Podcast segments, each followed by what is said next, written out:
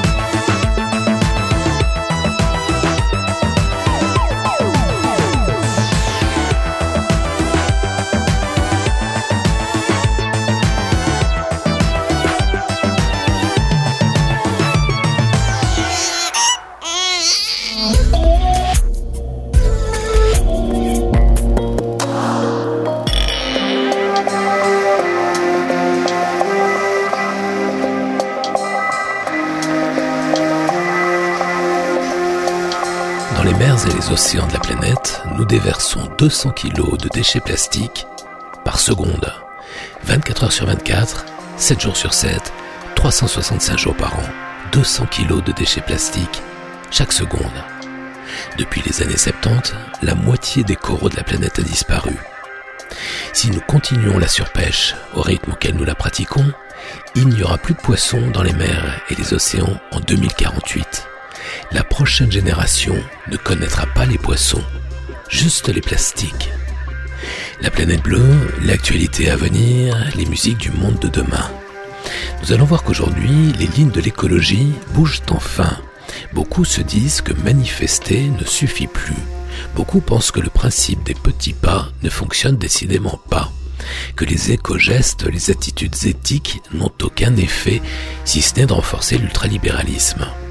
Des écolos se réveillent enfin et pensent qu'il faut passer à l'action, à l'action directe, maintenant, pas dans six ans, maintenant. Nous allons remonter certaines filières de cette nouvelle prise de conscience écologique. Je vais vous parler d'un peintre tout à fait exceptionnel, Scott Lisfield. Il dessine des astronautes partout. Il passe sa vie à dessiner des astronautes. Mais ses peintures ne disent pas que ça, elles disent autre chose. Ces tableaux racontent la fin de la société de surconsommation, la fin du monde des loisirs. Les peintures de Scott Lisfield racontent l'effondrement. C'est passionnant, magnifique, ça donne à penser. Les incendies en Amazonie ne sont pas de simples feux de forêt, c'est l'œuvre du capitalisme. C'est le grand conseil coutumier des peuples amérindiens qui l'a déclaré, et il sait de quoi il parle, puisqu'il s'agit de l'organisme qui représente les peuples amérindiens d'Amazonie et de Guyane. Une pétition lancée par un petit avocat amazonien pour que les responsables des incendies en Amazonie rendent des comptes a réuni 2 millions de signatures en une seule journée. Dans les jours qui ont suivi, le serveur a explosé. Et puis nous allons voir comment se réorganise le futur de l'homme dans l'espace depuis que la NASA a abandonné Mars. Deux hypothèses se dessinent. Une station spatiale internationale en orbite autour de la Lune ou, plus excitant, le village lunaire, une base habitée permanente enfouie sous la surface pour se protéger des radiations. Le panoramique sonore va nous entraîner aujourd'hui de Turquie à New York City, de San Francisco jusqu'au Vanuatu, de Manchester à Stockholm, du Manitoba en Ukraine, de Varsovie à Lausanne, de Guyane en Équateur, de Colombie au Congo via la Norvège, générique complet du programme musical, en fin d'émission. Rêver l'avenir, encore un peu, sur la planète bleue.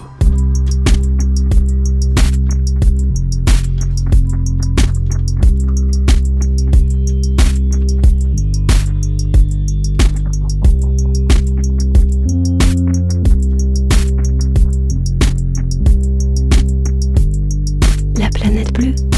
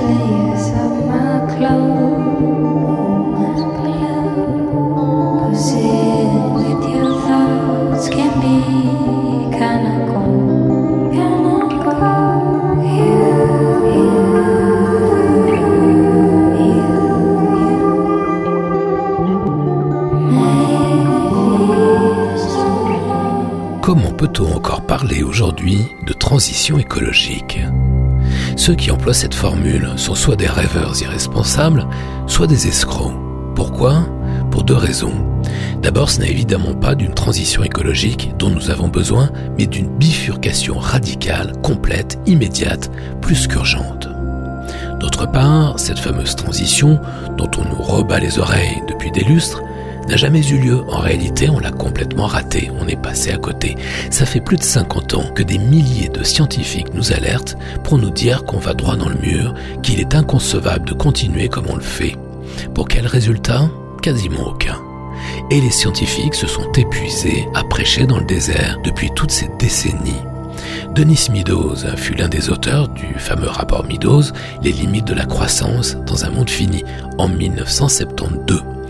Il nous alertait déjà un an avant le premier choc pétrolier. Denis Meadows déclarait en 2012 Il est trop tard pour le développement durable. C'était probablement possible dans les années 70, mais plus aujourd'hui. D'ailleurs, les 100 entreprises les plus polluantes du monde, responsables à elles seules de 70% des émissions de gaz à effet de serre, qu'ont-elles fait depuis? Rien. Juste des communiqués de greenwashing pour nous faire croire qu'elles étaient responsables. La prise de conscience du public n'a rien changé non plus. Les écolos à la petite semaine se répètent sans cesse que fermer le robinet quand on se lave les dents va sauver la planète et les générations futures. C'est l'auto-persuasion, le nouveau mantra. Le retour à la Terre dans un monde de bisounours même Nicolas Hulot l'a reconnu lors de sa tonitruante démission du poste de ministre de la Transition écologique et solidaire en direct sur France Inter. Il a reconnu que l'écologie politique ne peut plus se satisfaire des petits pas qui vont dans le bon sens, que cet espoir est vain quand il s'agit de s'opposer au système capitaliste par essence indifférent aux limites de notre planète. Certains me disent pessimiste, d'autres lucides mais n'est-ce pas exactement la même chose? Récemment, j'ai été surpris de rencontrer plus pessimistes que moi, d'ailleurs. Aurélien Barrault, par exemple, le fameux philosophe et astrophysicien grenoblois, explique que même la mobilisation des jeunes, les mouvements Youth for Climate, Fridays for Future, Génération Climat, qu'on a soutenu ici sur la planète bleue, tout ça n'a pas le moindre effet. Jean-Marc Gansil va dans le même sens. Il parle de la transition écologique au passé, comme Denis Meadows. La transition n'a pas eu lieu, nous l'avons complètement raté, on est passé à côté. Nous avons échoué. On ferait mieux de l'admettre plutôt que de s'entêter dans l'angélisme dépolitisé façon colibri. Il n'est pas trop tard pour éviter le pire, ou encore, c'est à chacun à son petit niveau de faire quelque chose. La culture des radis va sauver la planète. C'est la croyance du penser global, agir local, popularisé par René Dubos en 1972, qui n'a jamais montré la moindre efficacité. Ce marché de dupes est un leurre grossier, mais ça fonctionne dans les esprits. Ainsi s'est massivement développé le nouveau culte des solutions individuelles et du héros écolo à la cool, explique Jean-Marc Gansil dans son petit livre Ne plus se mentir. Pendant ce temps, les responsables des grandes pollutions se frottent les mains et continuent à faire des dollars. Depuis qu'on ne parle plus que du dérèglement climatique, à votre avis, quelle est la réaction des acteurs de la filière nucléaire? Eh ben ils se frottent les mains eux aussi. Ils continuent à entasser leurs déchets nucléaires aux durées de vie vertigineuses. À votre avis, du climat ou du nucléaire, quel fléau aura l'impact le plus durable? Ça fait 25 ans que vous entendez parler d'effondrement sur la planète bleue. Le sujet gagne peu à peu les médias et va finir par lasser.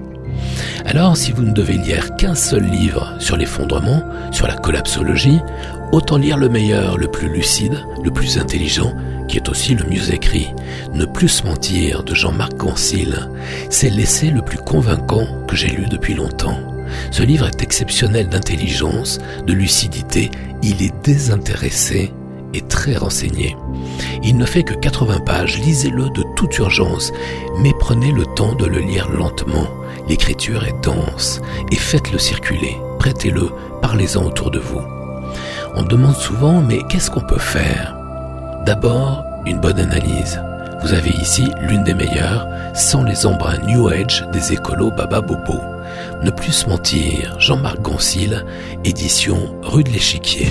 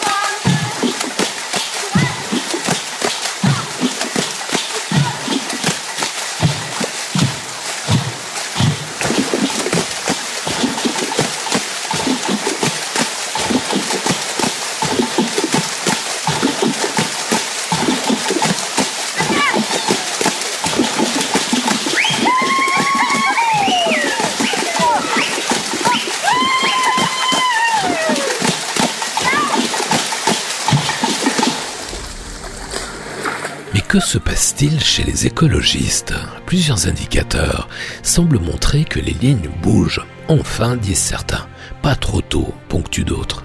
Que se passe-t-il pour débloquer un système sclérosé depuis des années Est-ce que les marches pour le climat au coin du globe ont frappé les esprits, à commencer par ceux des participants eux-mêmes Est-ce que Greta Thunberg, la jeune Suédoise imparable, a fait sauter un verrou est-ce que les plus jeunes, avec leur mouvement de grève, Fridays for Future, Youth for Climate, avec leur authenticité, leur sincérité, leur générosité et même leur maturité, est-ce que les lycéens, les collégiens et les étudiants n'auraient pas foutu un grand coup de pied dans la fourmilière un peu assoupie des écolos et des bien-pensants? Il semblerait qu'un certain nombre d'écolos Oh, pas tous, hein, mais c'est toujours une petite avant-garde qui fait bouger les foules. Il semblerait que certains écolos se disent j'en ai marre de défiler dans la rue, j'en ai marre de m'occuper de mon compost, je veux faire autre chose, quelque chose de plus efficace, de plus direct, passer à l'action, l'action directe. Le mot est lâché, ça commence à chauffer. C'est ainsi que plusieurs associations, dont Greenpeace, ont senti cette évolution des mentalités et invitent dorénavant militants et sympathisants à la désobéissance civile. Les actions individuelles ne suffisent plus. Il y a une bonne odeur d'action collective qui monte, une vraie politique citoyenne qui rappelle le démontage d'un McDo il y a 20 ans et l'arrachage de plans OGM par José Bové et ses amis. Sur ce déboule d'Angleterre le mouvement XR pour Extinction Rébellion. Un mouvement qui se veut un peu plus radical, mais toujours non violent, en tout cas pour le moment. Et puis apparaît le mouvement Deep Green Resistance, DGR, plus radical encore, venu lui des États-Unis, pas encore très connu chez nous.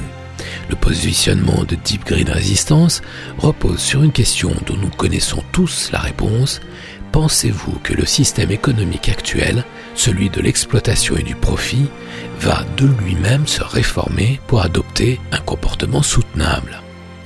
Deep Green Resistance réunit des militants qui ne se satisfont plus des marches, des manifs, de toutes ces approches douces, lentes, pas bien efficaces. Car DGR intègre un paramètre que beaucoup d'écolos mainstream n'ont toujours pas saisi, le facteur prépondérant, le temps dont je vous parle depuis des années sur la planète bleue. Dans la théorie Deep Green, les changements de mode de vie, les évolutions personnelles, les éco-gestes, aussi louables soient-ils, ne sont pas considérés comme des méthodes suffisantes pour créer un changement significatif.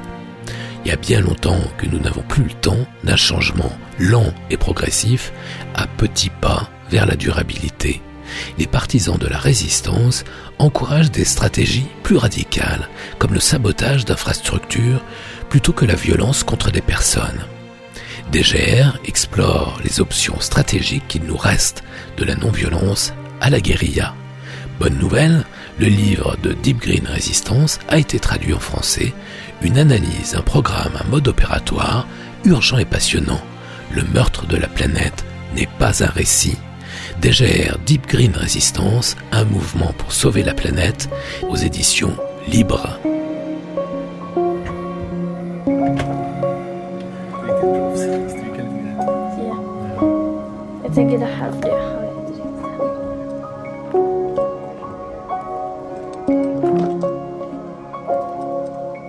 Radio Vostok. We are right now in the beginning of a climate and ecological crisis.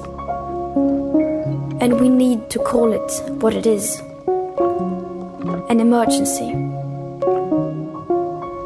We must acknowledge that we do not have the situation under control and that we don't have all the solutions yet. Unless those solutions mean that we simply stop doing certain things. We must admit that we are losing this battle.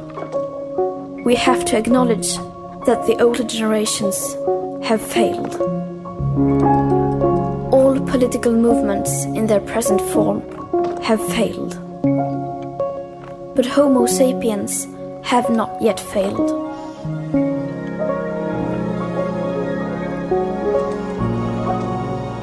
Yes, we are failing, but there is still time to turn everything around.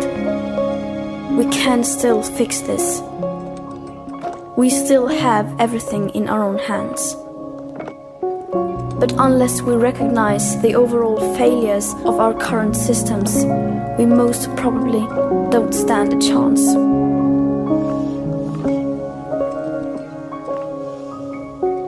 We are facing a disaster of unspoken sufferings for enormous amounts of people. And now is not the time for speaking politely or focusing on what we can or cannot say. Now is the time to speak clearly. Solving the climate crisis is the greatest and most complex challenge that Homo sapiens have ever faced. The main solution, however, is so simple that even a small child can understand it. We have to stop our emissions of greenhouse gases. And either we do that or we don't. You say that nothing in life is black or white, but that is a lie, a very dangerous lie. Either we prevent a 1.5 degree of warming or we don't. Either we avoid setting off that irreversible chain reaction beyond human control, or we don't. Either we choose to go on as our civilization, or we don't. That is as black or white as it gets. Because there are no grey areas when it comes to survival.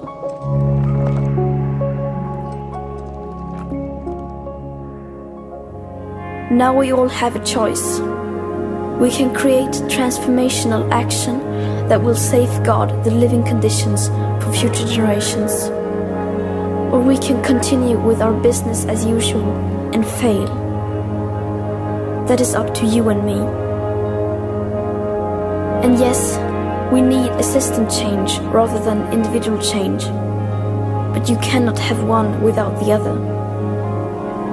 If you look through history, all the big changes in society have been started by people at the grassroots level. People like you and me. So I ask you to please wake up and make the changes required possible. To do your best is no longer good enough. We must all do the seemingly impossible. Today, we use about 100 million barrels of oil every single day. There are no politics to change that. There are no rules to keep that oil in the ground. So we can no longer save the world by playing by the rules. Because the rules have to be changed. Everything needs to change. And it has to start today. So, everyone out there, it is now time for civil disobedience. It is time to rebel.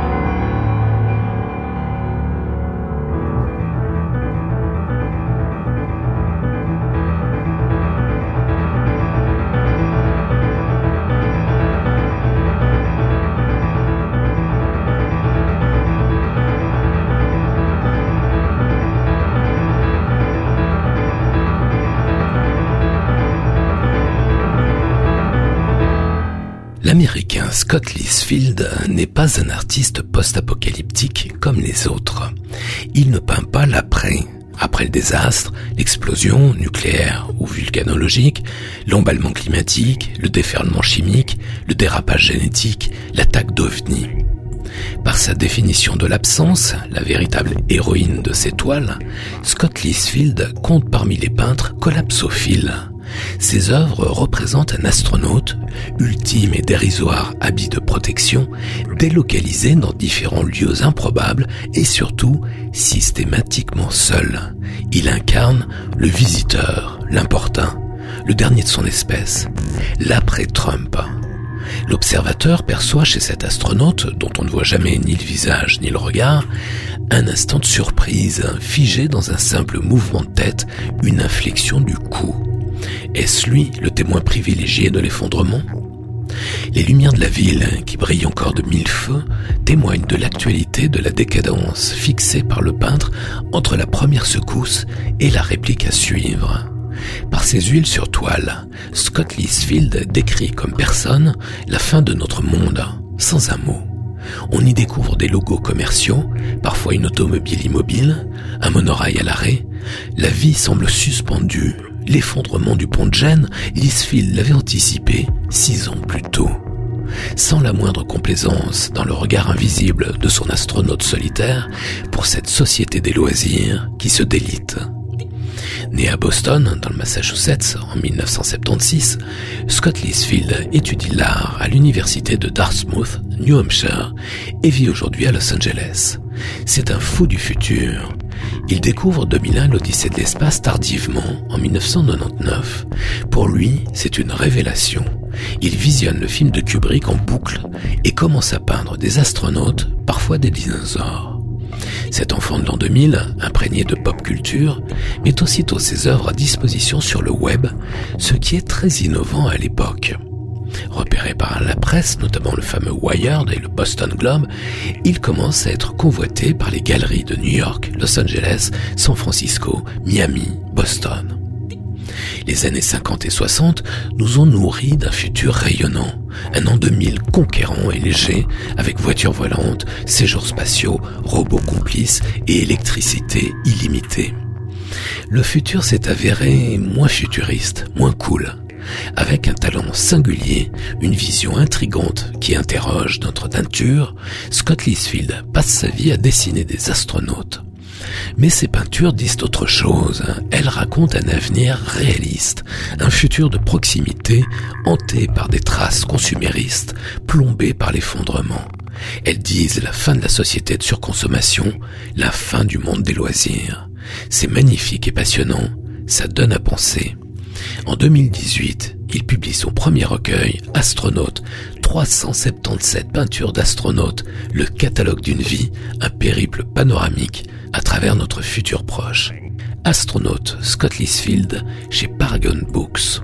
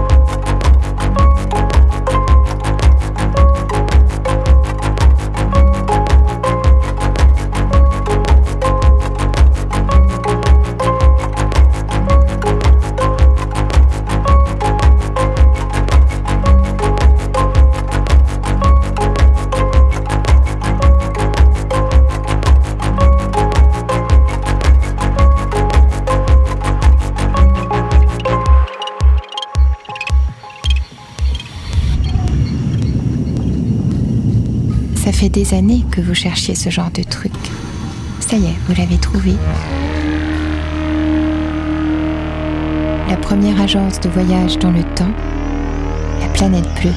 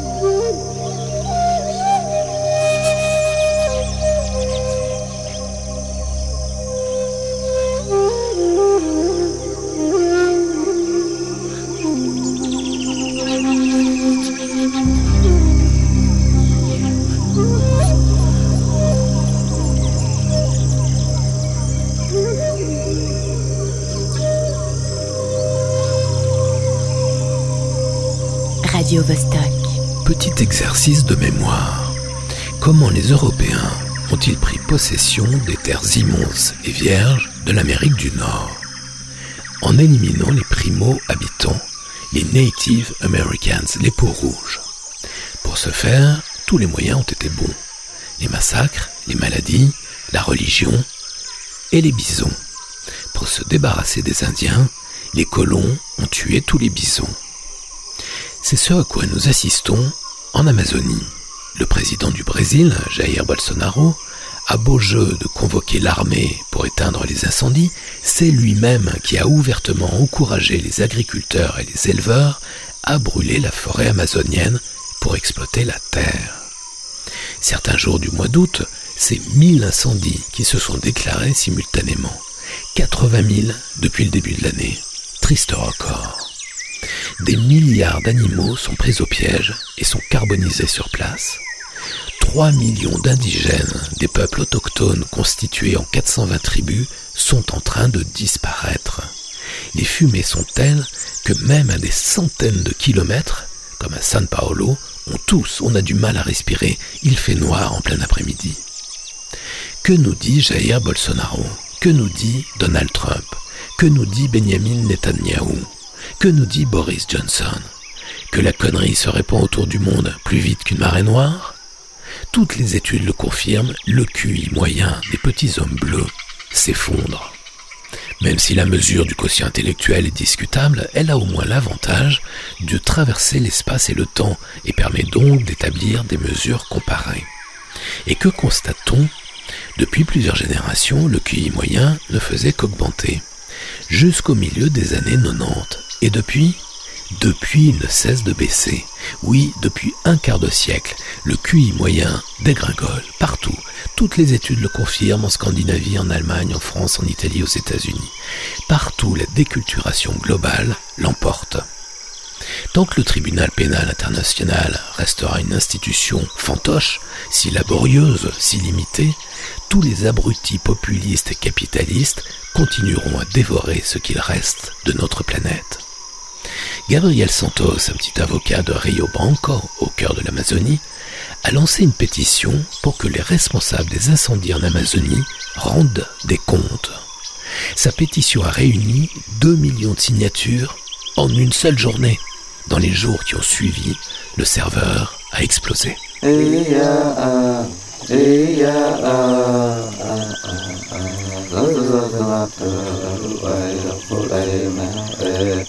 iya iya iya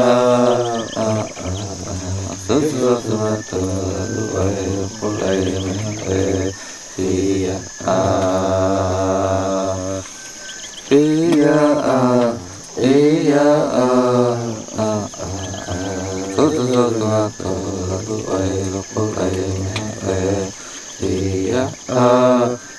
iya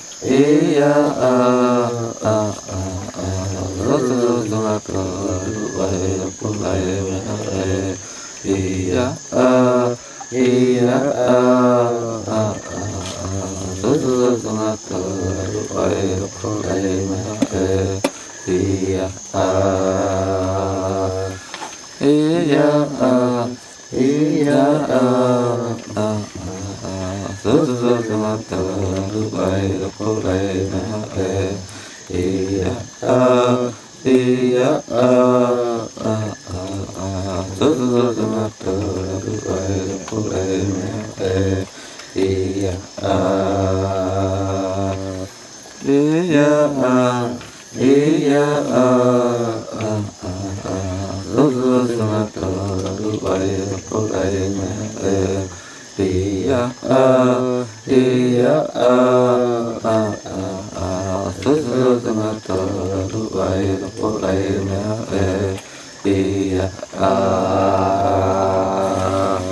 va. La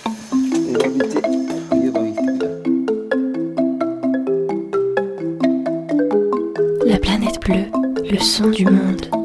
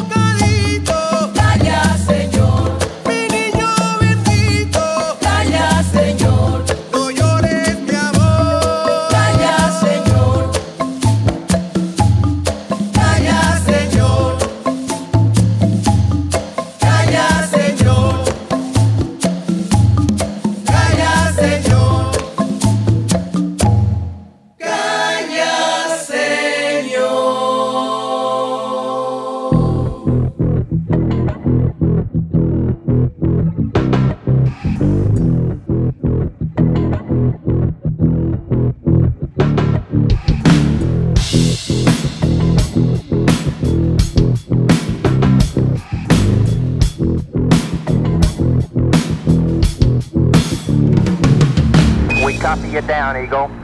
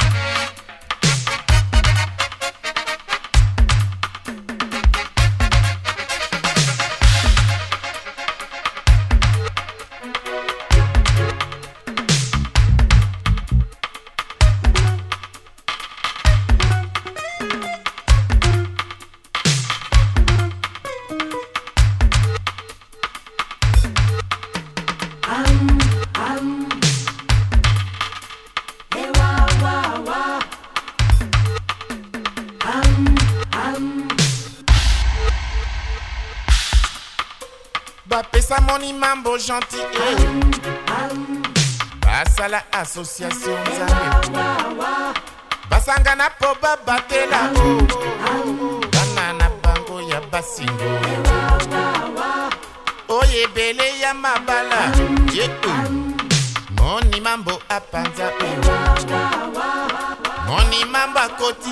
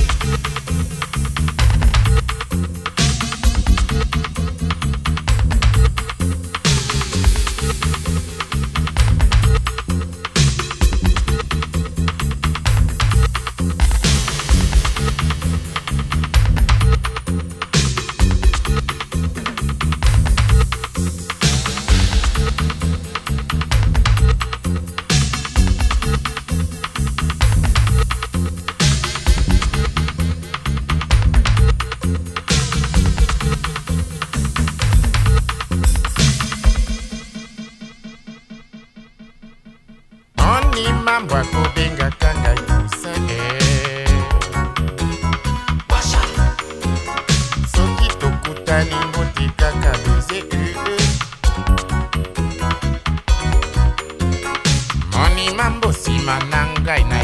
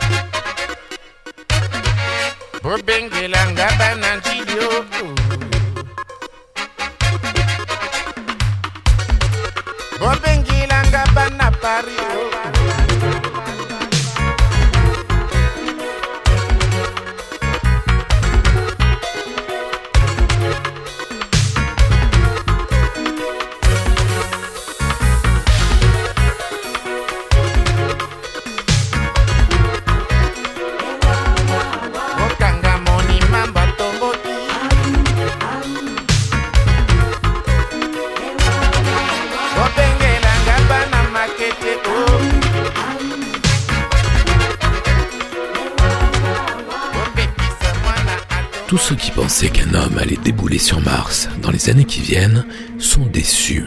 La NASA a jeté l'éponge, avouant qu'elle n'avait pas le moindre plan pour un vol habité vers la planète rouge. Il n'y a plus qu'Elon Musk, le plus grand boutiquier du monde, qui y croit encore ou qui fait mine d'y croire encore. La prochaine grande épopée spatiale sera plutôt le retour des petits hommes bleus sur la Lune. En l'occurrence d'ailleurs, le prochain homme sur la Lune sera une femme. Trump annonce ça pour 2024. De l'avis de nombreux spécialistes, ça semble bien optimiste. Ça sent un peu le rideau de fumée. Reste que tout le monde veut vraiment retourner sur la Lune, beaucoup moins cher que Mars, moins long et surtout beaucoup moins infaisable en l'état actuel de nos capacités spatiales. Les Américains veulent y retourner, en tout cas la droite américaine. Les Chinois veulent y aller, mais sont beaucoup moins prêts. Les Russes n'ont plus les moyens.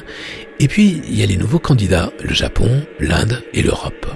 Le prochain programme lunaire a toutes les chances d'être international. Et il ne s'agira pas de rejouer Apollo. Il s'agira plutôt de préparer l'avenir, la suite. Grosso modo, il existe aujourd'hui deux options. Soit la construction d'une station internationale en orbite autour de la Lune. Avantage, on sait faire et ça pourrait aider à aller plus loin, notamment sur Mars.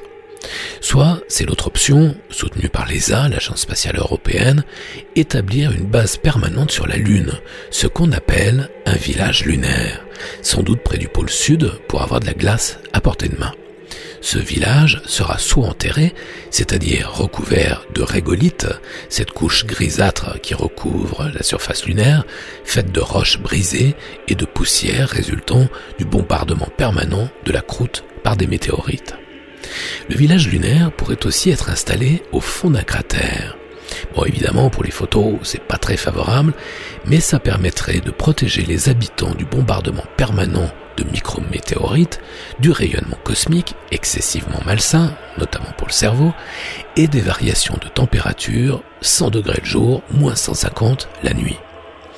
L'agence d'exploration aérospatiale japonaise a justement repéré, grâce au radar d'un satellite, une cavité souterraine naturelle dans la région des collines Marius, profonde de 50 mètres, qui pourrait être le site idéal pour implanter des cellules gonflables pour les laboratoires et les lieux de vie, avant de les recouvrir eux aussi de régolithes. Vous pouvez voir cette cavité lunaire sur la page Les couleurs de la planète bleue. Les intérêts du village lunaire sont multiples.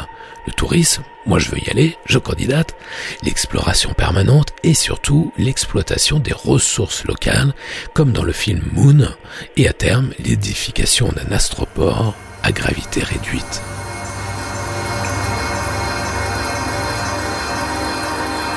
radiovostok.ch